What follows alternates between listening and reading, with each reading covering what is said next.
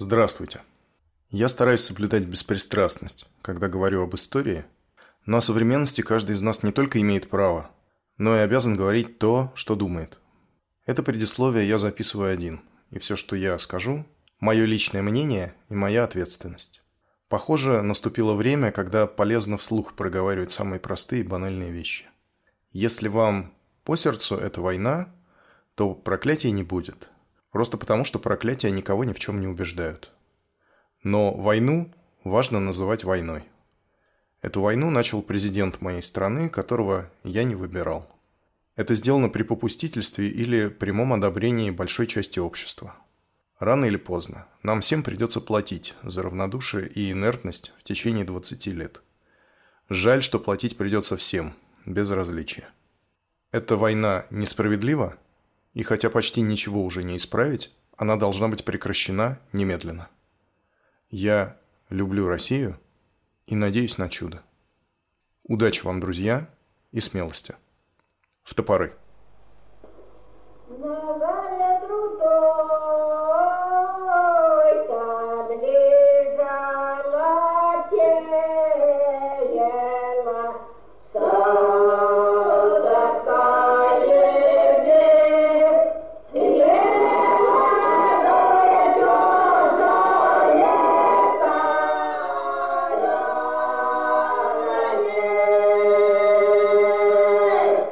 Конце лета 1879 года столяр Степан Батышков устраивается на новую работу.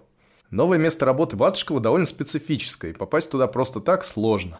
Но Батышков хороший столяр, и прежде работал даже на царской яхте. А еще для работодателя у него есть рекомендация другого столяра, Григория Петрова, который уже работает там, куда устраивается Батышков.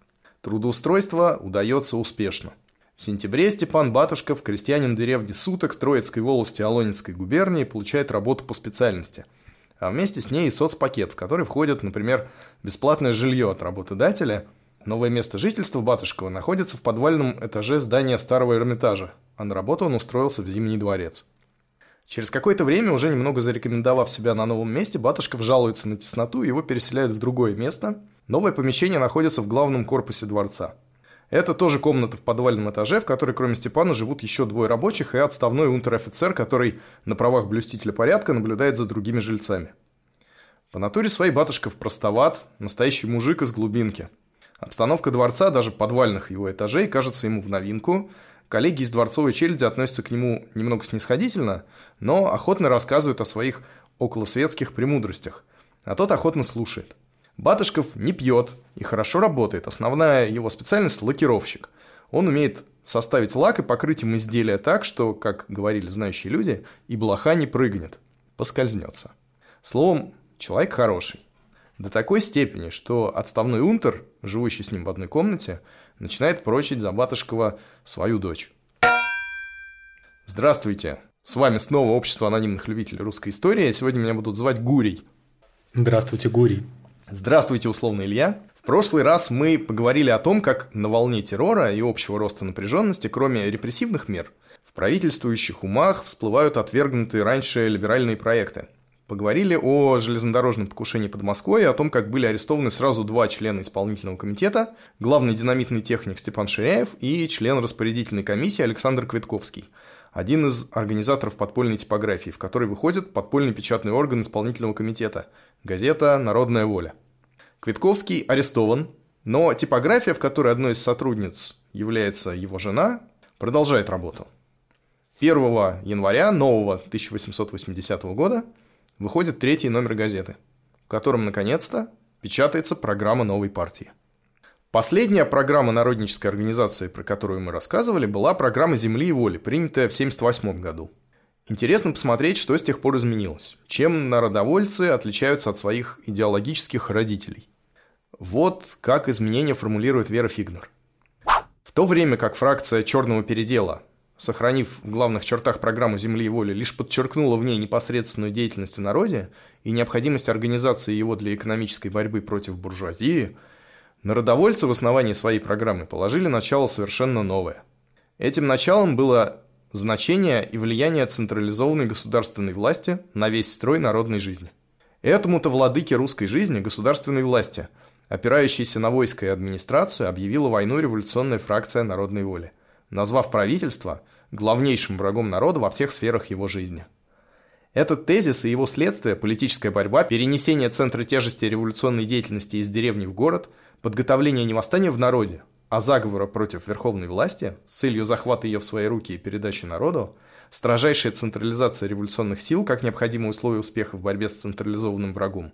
Все это вносило настоящий переворот в революционный мир того времени. В целом все так. Если старый народнический идеал и девиз «революция в интересах народа посредством самого народа», то теперь, насмотревшись на народ и его действительную пассивность, мы решили браться за дело самим. Как дословно написано в программе, ввиду придавленности народа, ввиду того, что правительство частыми усмирениями может очень надолго сдерживать общее революционное движение, партия должна взять на себя почин самого переворота, а не дожидаться того момента, когда народ будет в состоянии обойтись без нее. Это выглядит на первый взгляд не слишком благородно.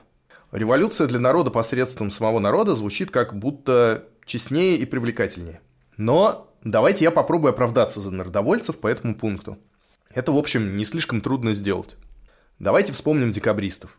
Они в своей программе во многом совпадали с народниками, хотя, разумеется, не во всем, это очень разные люди.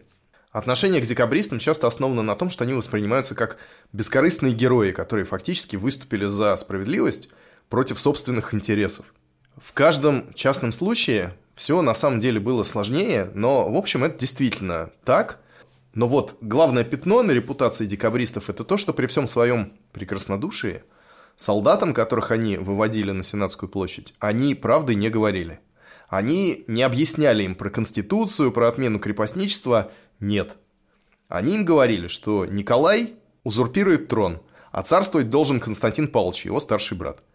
При этом они понимали, конечно, что грозит восставшим солдатам, на что они их подписывают.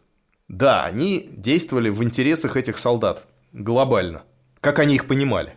Но это в случае успеха. А как вышло в случае неудачи, мы, в общем, знаем. Картечь, Кавказ, порка, ничего хорошего. Честно ли это? Нет. Но декабристы в большинстве своем были действующими офицерами, которые общались с солдатами каждый день. Они их знали слишком хорошо. В отличие от народников начала 70-х годов, которые мужиков не знали совсем, а только представляли себе – и декабристы понимали, что солдаты могут пойти за любимым командиром, просто благодаря его личному авторитету. А вот объяснять им философские идеи бессмысленно и опасно. Поэтому они действовали в темную. Это нечестно, но это был единственный шанс на успех. Ну и народники к концу 70-х годов, уже научены опытом, они познакомились со своими мужиками и продолжают их любить. Действуют в их интересах, как они их понимают. Но на массовую помощь уже не очень рассчитывают.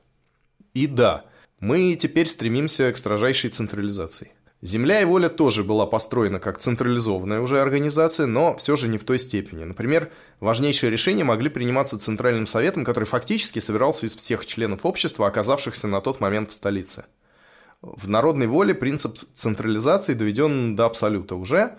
У нас есть периферийные кружки, есть исполнительные комитеты, есть распорядительная комиссия из трех человек. И только эти трое посвящены во все тайны.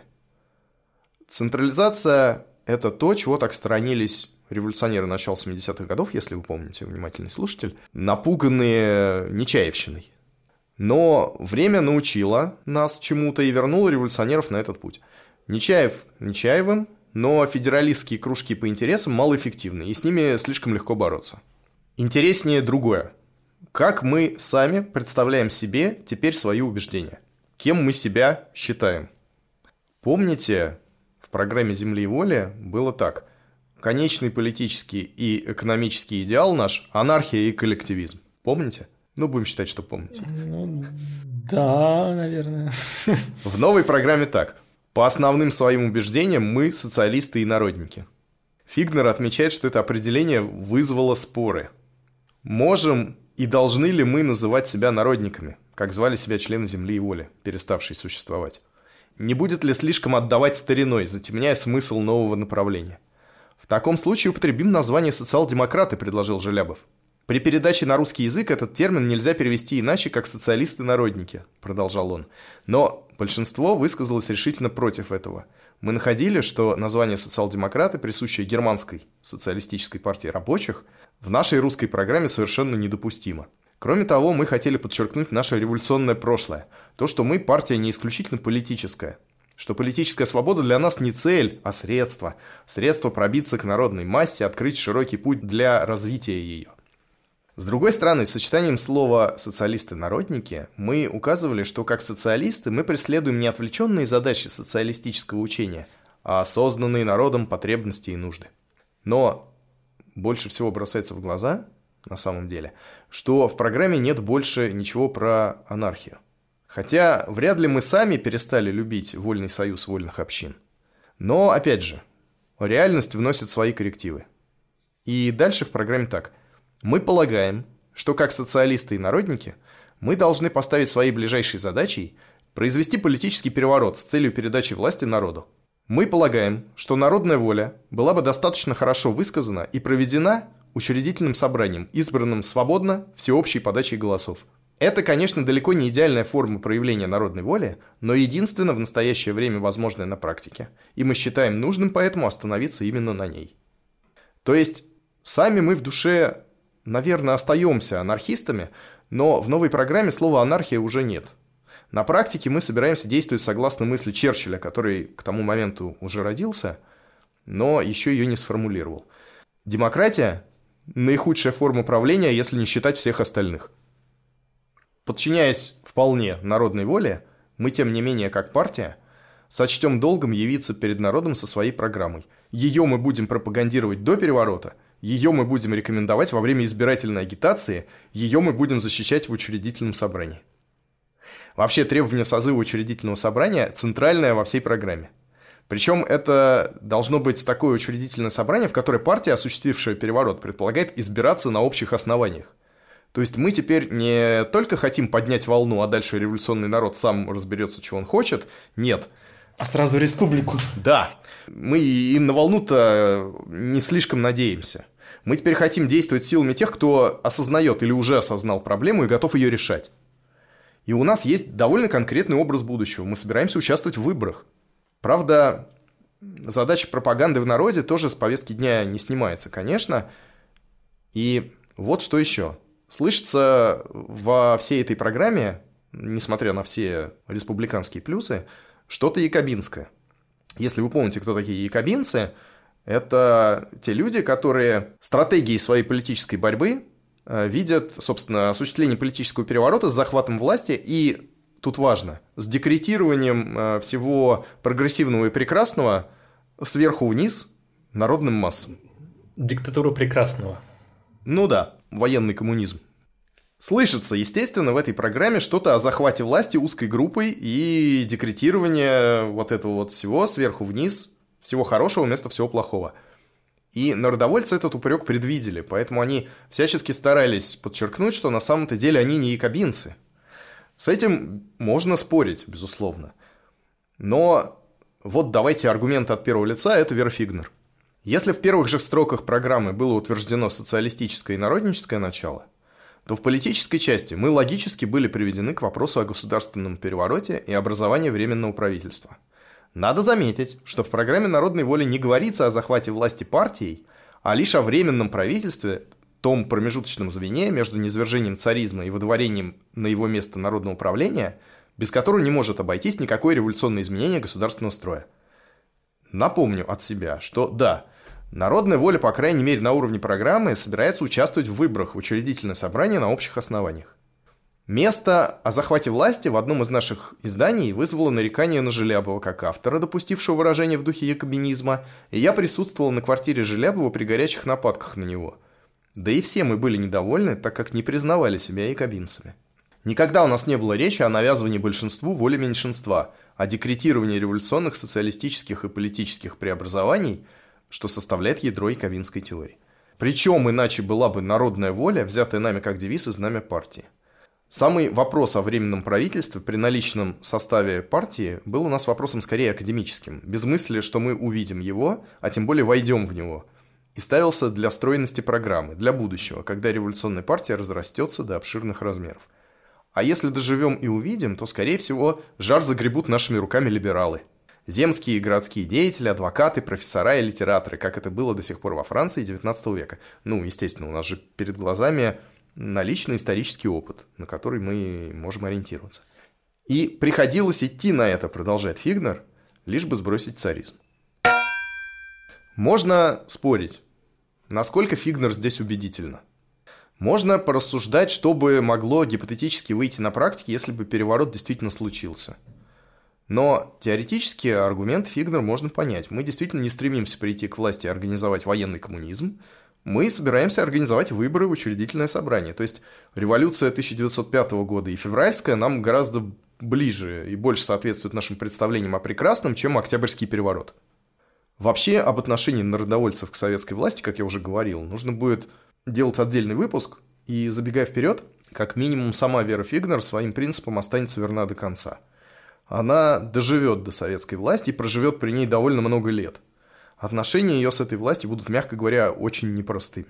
Хотя курсировал, по-моему, по Волге пароход Вера Фигнер в 20-е годы.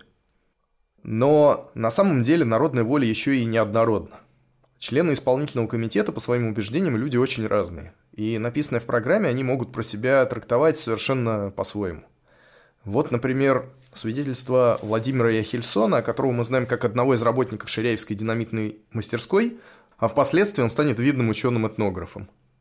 В образовании народной воли приняли участие элементы, которые раньше не уживались вместе. Тут были народники-пропагандисты, народники-бунтари, бланкисты, бланкисты – это то же самое, что якобинцы – все желали политической свободы, но различно понимали средства к ее достижению. Большинство, однако, еще основывалось на вере в социалистические инстинкты народной массы и народную волю понимали как народное желание, которому надо было дать обнаружиться устранением гнета самодержавия. Тихомиров, как я его тогда понимал, был выразителем этого направления. Я помню, как он однажды говорил в конспиративной квартире, которую я впоследствии занимал, что он пойдет революционным путем – только до передачи власти народу, а потом он, подобно Цинциннату, будет мирно сажать капусту. Николай Морозов смотрел на политический террор как на современную форму революции. При этом он отрицательно относился к централистской организации террора, мешающей повсеместному росту этой формы революции. Ну да, он энтузиаст. Марию Оловенникову можно рассматривать как представительницу ткачевцев. Это тоже синоним якобинцев, только на русской почве. Как представительницу ткачевцев в народной воле. Она принадлежала раньше кружку ткачевцев-орловцев. Это кружок Зайчневского.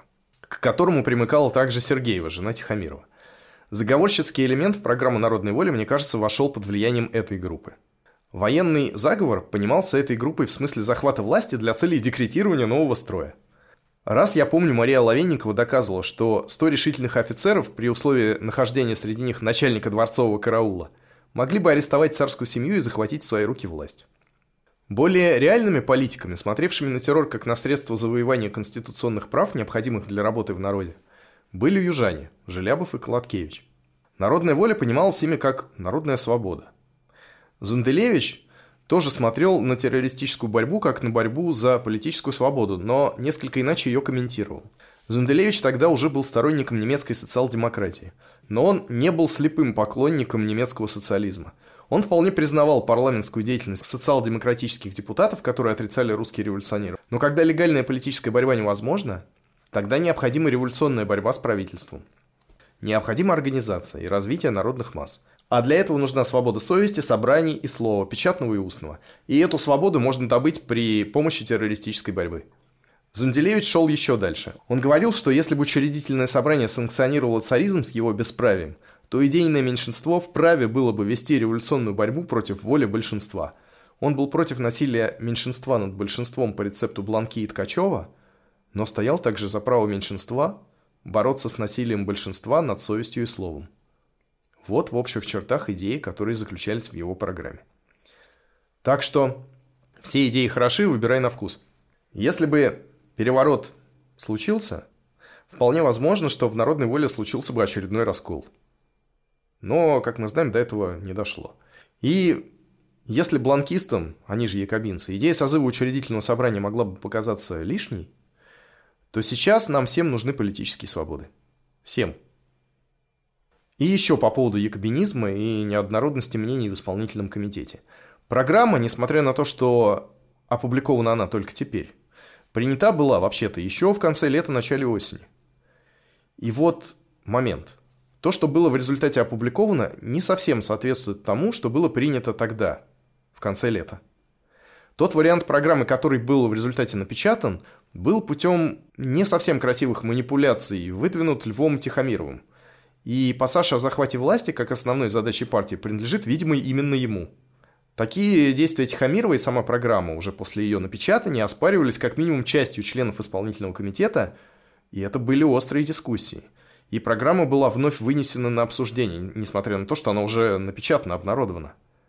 Правда, это обсуждение, хотя и не без прений, закончилось принятием печатного варианта, просто по факту того, что он уже обнародован. Отступать некуда, но осадочек, что называется, остался.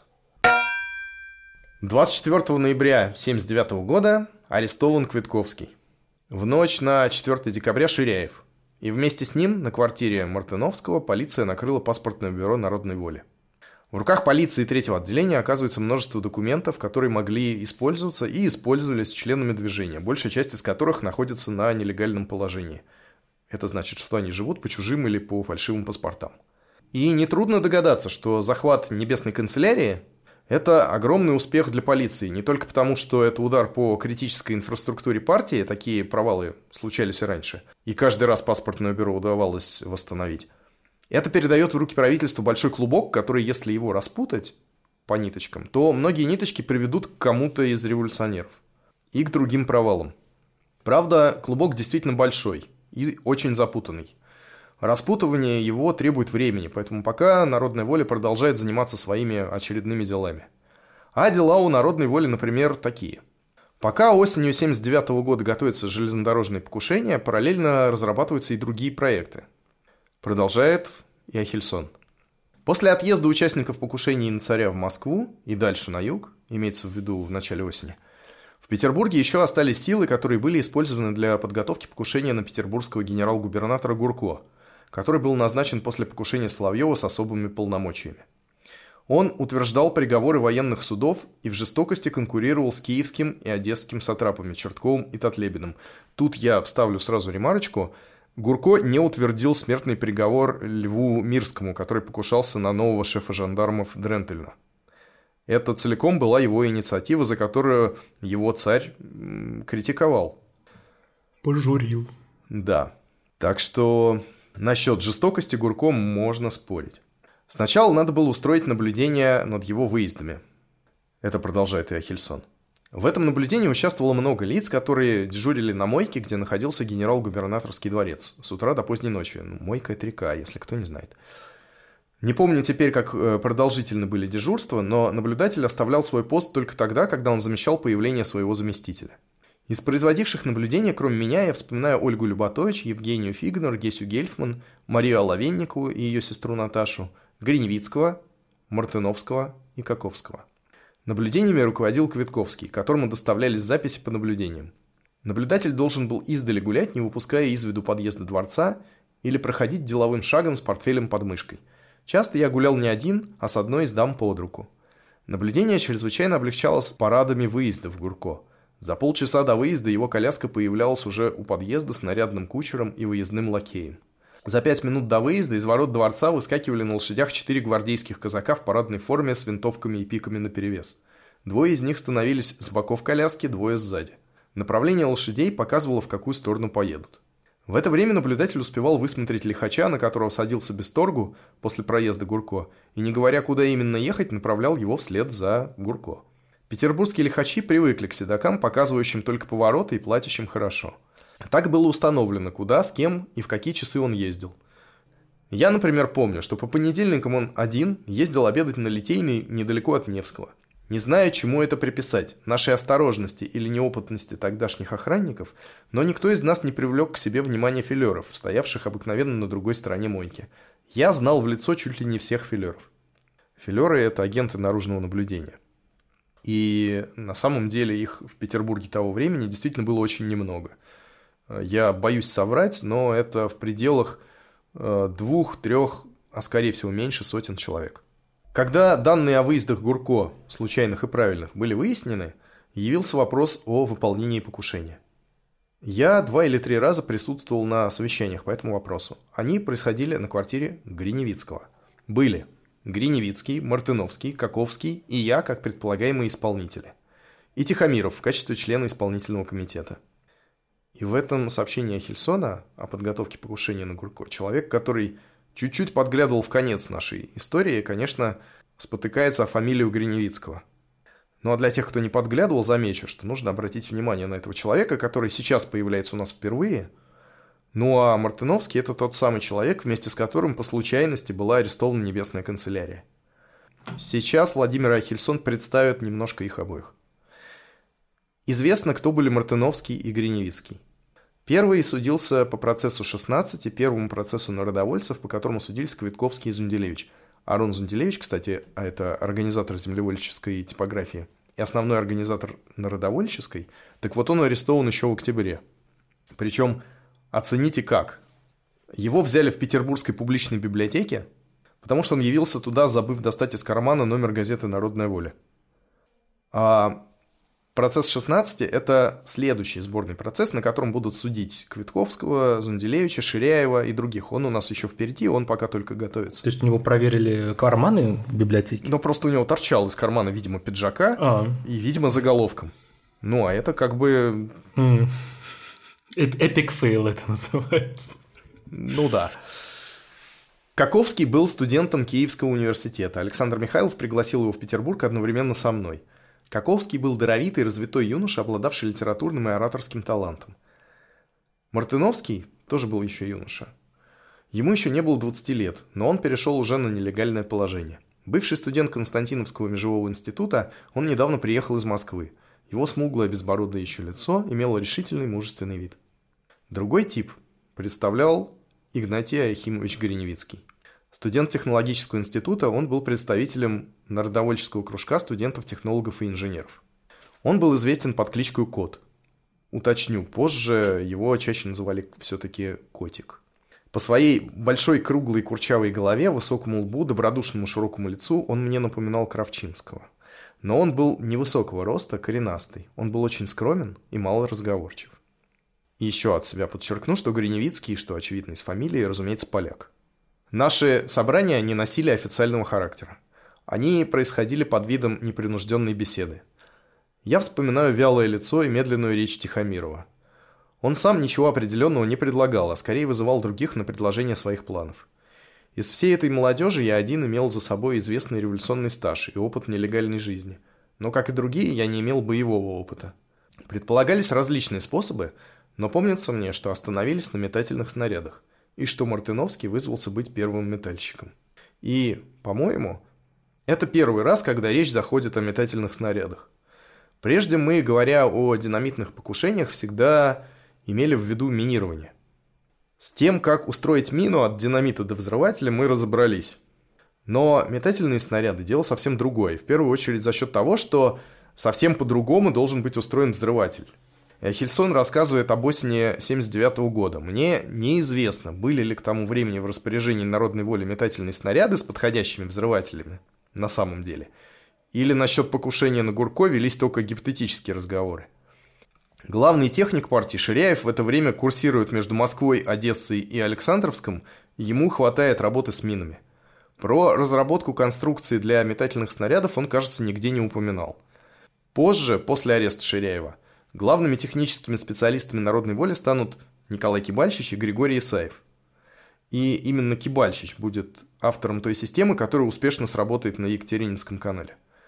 Но на самом деле до покушения на генерал-губернатора Гурко на практике дело не дошло, хотя при аресте Мартыновского были изъяты помимо небесной канцелярии материалы наблюдения за ним. После неудачных покушений на царя, продолжает Айхельсон, все усилия были направлены на новые попытки, и покушение на Гурко было на время оставлено. Вообще, я все время стараюсь подвести под действие революционеров рациональное зерно, какую-то логику, пусть даже и ошибочную, но понятную. Но по мере развития ситуации рационального становится все меньше, а эмоционального все больше. Это начинает бросаться в глаза. Ну, вообще, если честно, учитывая, что им всем там ну, 20 э, с небольшим лет в основной массе. Большинству, не всем. Местами Да. Местами кажется, что да, очень немножко не хватает э, трезвости в поступках, скажем так. Я бы сказал, что не трезвость, они наоборот э, пытаются рационализировать свою деятельность, они пытаются вот составить какую-то внятную программу, там, учредительное собрание, выборы, но в то же время они не могут не думать об убитых товарищах. Это для них очень близко, это рядом. Это люди, которых они знали э, лично, любили их. И, видимо, это, э, хочешь не хочешь, влияет на твои действия, на логику. Нет, ну это несомненно, конечно, да. Хотя та же Вера Фигнер э, сильно позже в своих мемуарах, которые она писала, я так себе понимаю, и писала, и опубликованы они были уж точно при советской власти – нисколько не смягчается по отношению к Александру. Она гордится тем, что она участвовала в этой борьбе. И хотя она может оценивать свои действия критически, то есть это очень умная женщина, она очень далека от э, подростковой бездумной бравады. Но несмотря на то, что она может даже оценивать какие-то э, поступки противной ей страны положительно – она нисколько не раскаивается в том, что делала народная воля и гордится этим. В программе при ее обсуждении, например, были споры о том, включать ли в нее упоминание о месте как о мотиве террора. В конце концов, пункт о месте в программу не вошел. А вот как вообще Небесная канцелярия оказалась на хранении у несчастного Мартыновского. Снова Ахельсон. Дня через два после ареста Квитковского я вернулся домой поздно и был удивлен свету в комнате хозяйки. Это она меня поджидала. Она сообщила мне, что утром приходила колоточный справляться обо мне, узнать, что я делаю. Она сказала, что я на службе, где не знает. Я успокоил хозяйку, а сам подумал, не находится ли это в связи с арестом Квитковского. Надо было об этом дать знать Михайлову или Марии Оловейниковой, которые вели тогда со мной сношение. Но уже было поздно, притом за мной могли следить. Я остался дома, думая, что если заберут, то пусть заберут. Я ночью не спал, на всякий случай укладывая чемодан с паспортным бюро и свои вещи. То есть э, на тот момент Небесная канцелярия находилась у Яхельсона. Утром я имел свидание с Михайловым, предварительно приняв все меры предосторожности. Он сказал, что необходимо сейчас же оставить комнату, если не поздно. Решено было, что я отвезу все на Николаевский вокзал и сдам на хранение, и что Мартыновский временно возьмет оттуда к себе чемодан с паспортным бюро. Мартыновский под видом вновь приезжего заехал с чемоданом в меблированные комнаты на Гончарной улице по паспорту Голубинова, написанному моей рукой. Мартыновский как-то два дня прожил без прописки в номерах и переехал в том же доме во дворе в другие меблированные комнаты, где тоже не успел еще прописаться. В то время полиции производились повальные обыски целых домов, в особенности домов с меблированными комнатами, где жили учащиеся. Ну, так принято.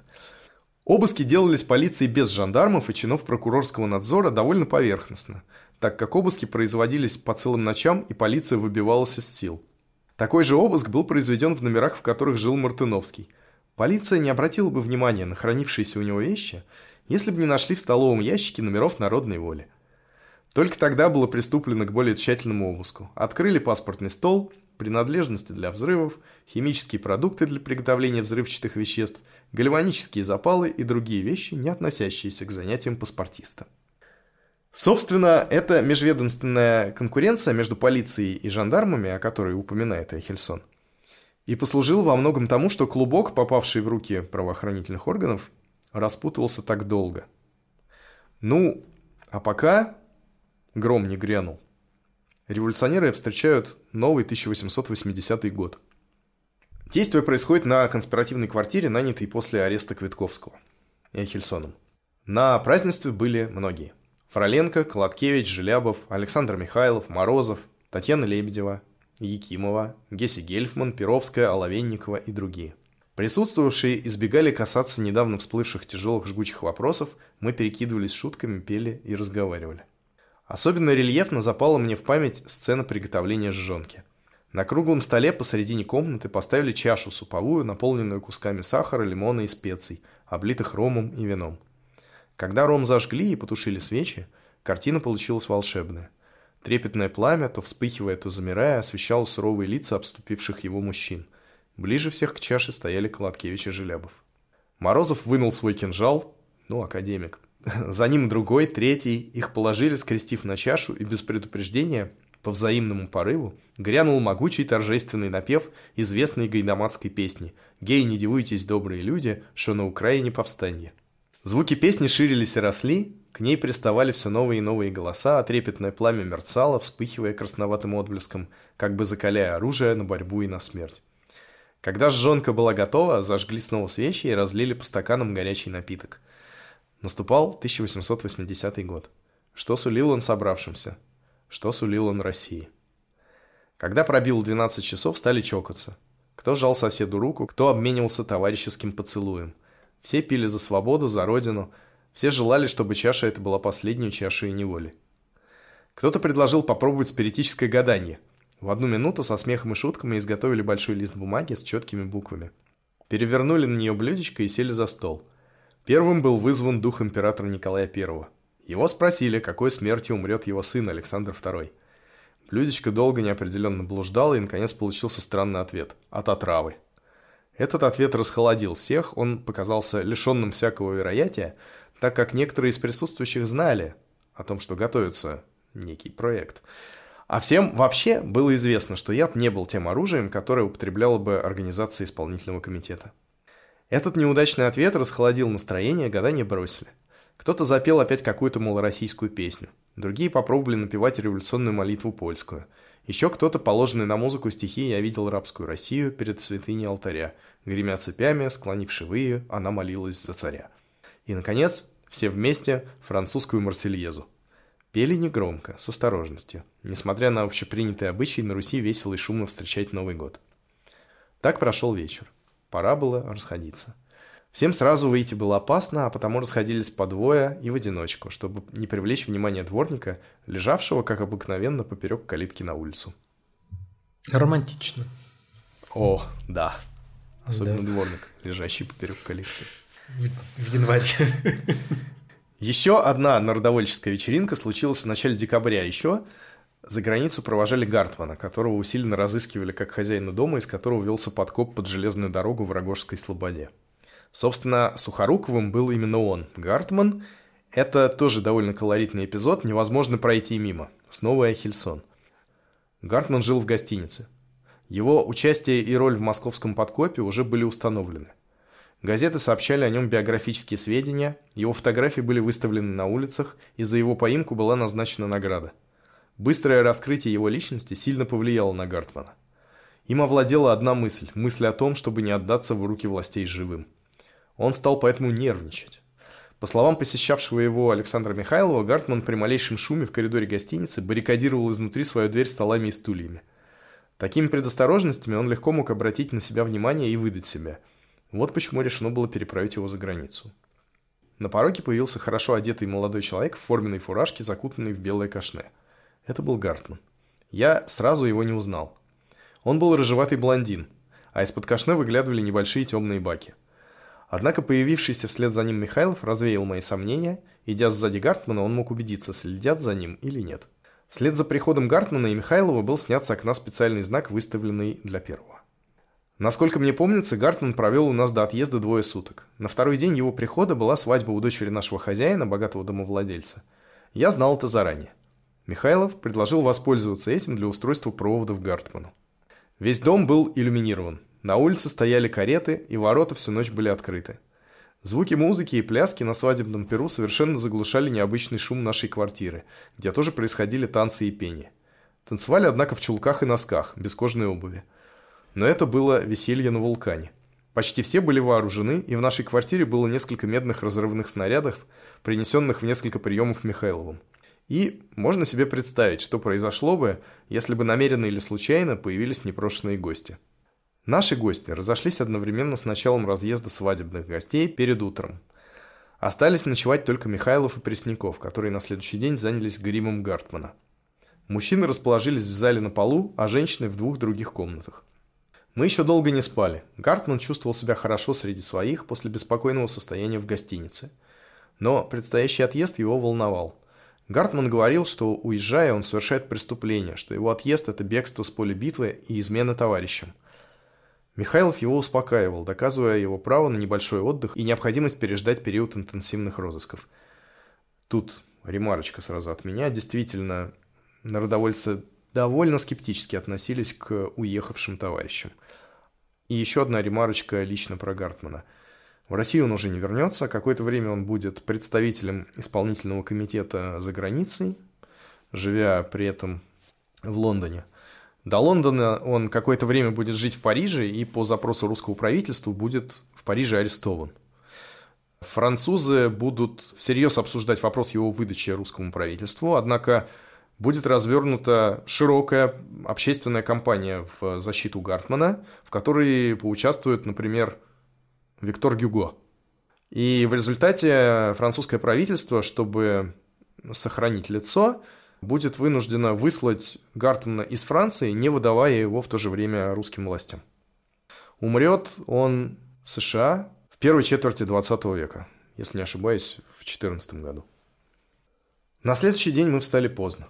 Пресняков и Михайлов принялись в задней комнате за превращение Гартмана в английского дэнди. Его стригли, брили, красили в черный цвет, подводили брови и ресницы жидкостями из оловянных трубочек. Бледный цвет его лица сделался смуглым. Пресняков, молодой интеллигентный рабочий, считался специалистом по гриму. Он сам неоднократно превращался из блондина в брюнета. Хозяйка с Тумановой готовили в кухне завтрак, а в парикмахерской Перовская, наблюдая за работой, говорила Гартману то же самое, что он слышал ночью от Михайлова, но в более мягкой и теплой, хотя и решительной форме. Но и полиция, хотя и медленно, делает свое дело. Из обвинительного акта – при рассмотрении материалов для приготовления подложных документов, отобранных у обвиняемого Мартыновского, обращено было особое внимание на черновой проект метрической выписи о бракосочетании отставного канцелярского служителя Луки Афанасьева Лысенко с дворянкой Софией Михайловной Рогатиной, личностей по справке в адресном столе, оказавшихся на жительстве в Петербурге по Саперному переулку в доме номер 10, квартире номер 9. Вследствие всего в указанной квартире был произведен в ночь с 17 на 18 января нынешнего года обыск – ну а дальше вспоминает сотрудница типографии Софья Иванова, гражданская жена уже арестованного Квитковского. Я была разбужена среди ночи звонком. Звонили с парадного крыльца. Я вышла в переднюю, заглянула в окно, выходившее на лестницу, и сразу увидела на освещенной лестнице полицейских, которых привел наш старший дворник. Дверь я им, конечно, сразу не отворила, а начала будить публику.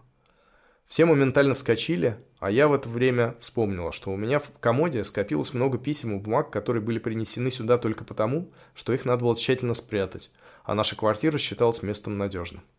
Тогда я решила, что моя первая обязанность состоит в том, чтобы уничтожить все это.